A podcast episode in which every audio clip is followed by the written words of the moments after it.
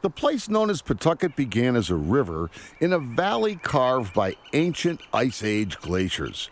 Native Narragansett, Nipmuc, and Wampanoag tribes cut trails across the shallow falls that would later become roads for the early English settlers. The first hint of the role Pawtucket would play in American history came in 1671 when Joseph Jenks Jr. opened an ironworks. But it wasn't until late in the 18th century that Pawtucket would become the Silicon Valley of the era after Samuel Slater emigrated from England. He came to Pawtucket in his 20s having memorized the English plans for textile machinery. By bringing this technology to the New World, Slater was breaking English law, which banned the export of textile machinery blueprints. Slater's original factory, now a museum, harnessed the Blackstone River to provide power for the machines and wrote the first chapter of the American Industrial Revolution. The mills created wealth among the owners and managers who built mansions, but there were costs.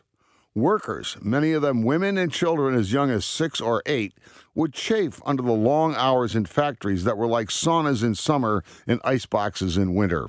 The first blush of worker activism came as early as 1800 and flourished into the 1820s. In late spring of 1824, about 500 Pawtucket textile workers shuttered the spinning and weaving factories for a week in the first successful American industrial strike. Between the Civil War and the Roaring Twenties, Pawtucket and the surrounding Blackstone Valley soared economically, but the workforce changed the rural Yankees gave way to waves of immigrants, beginning with the Irish, who came first in the 1820s to perform the backbreaking work of digging the Blackstone Canal.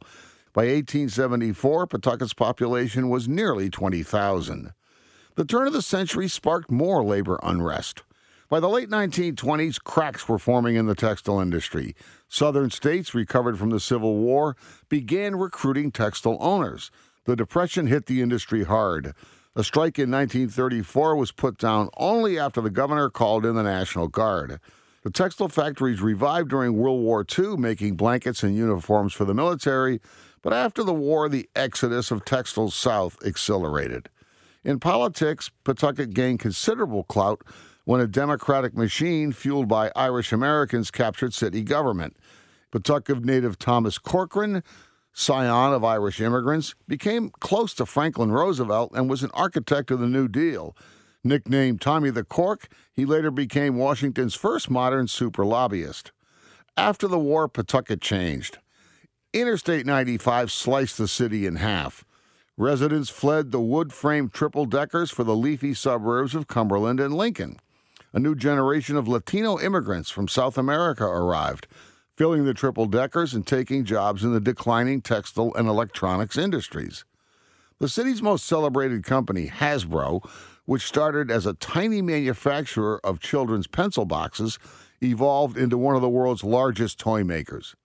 Baseball helped keep Pawtucket on the map long after the city's identity as an industrial center faded. The team drew millions of fans over the years to Pawtucket and was the site of the longest professional baseball game ever played, a 33 inning marathon.